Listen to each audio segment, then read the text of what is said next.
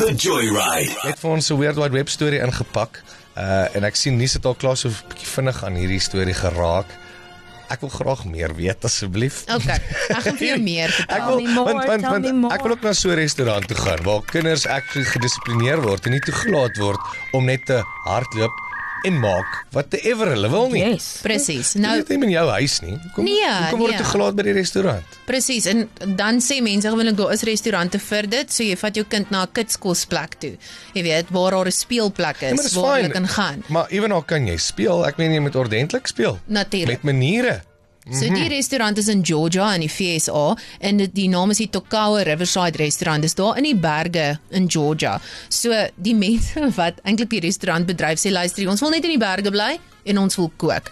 So as jy jou kinders saambring, moet hulle hulle self gedra en indien hulle nie hulle self kan gedra nie, gaan daar 'n ekstra voetjie aan jou rekening gehef word omdat jy nie jou kinders kan dissiplineer nie. Ek stem volhartig saam met dit. So die mense, party mense is soos jy en sê ja, nee, straf hulle, nee, beboet maar dit gaan nie hulle. oor straf nie. Dit gaan net oor hanteer jou kind. Ja, En en, en ek meen ek gaan ook na 'n restaurant toe om dalk saam met my familie rustig ietsie te eet en te kan chat en as iemand die hele tyd gil en rondhardloop en hulle there are limits to these things, Yes. you know? maar nou daar op die op uh, Sky News is hulle vernoot in Suid uh, in Amerika is mos nou NBC en so aan.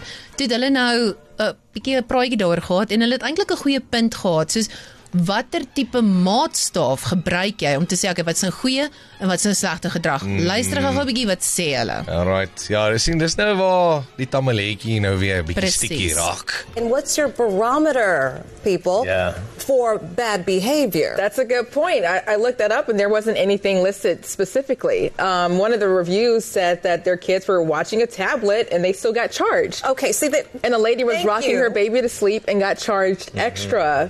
Ja, okay. Daai is bietjie belaglik. Ja, Dis bietjie belaglik. No, that's Ja. far fetched. Maar as stem jy as jy as jy nou uh, Dennis the Menace daar het. That's a whole different Ja. Dis 'n story. ander storie. Iemand wat skree of kos rondgooi of sulke goeders, daarvoor dink ek Of kan ander jy kinders afknou en so. Ja. Ja, sulke tipe goed. Dan kan ek eerder my honde bring. eh, Nou Ek het geweet netjie Ja. gaan dit nou weer inbring. I knew she'd go that way. Ek het nee netjie. Verstaan want as ek my honde gaan gaan bietjie na al die restaurante in Bloemfontein waar hulle die diere toelaat. My honde sit op my skoot, doodstil en rustig, maak nie 'n geluid nie. Die kelnerinne bring vir hulle treats en Hmm. water en allerlei oulike dingetjies nie. So kyk, so as my honde in 'n restaurant kan ingaan En hulle self gedra. Presies, dan kan jou kind. Are you ready? Let me take you for a ride. The Joyride is proudly made possible by Stadium Fast Foods. Quality, value, variety.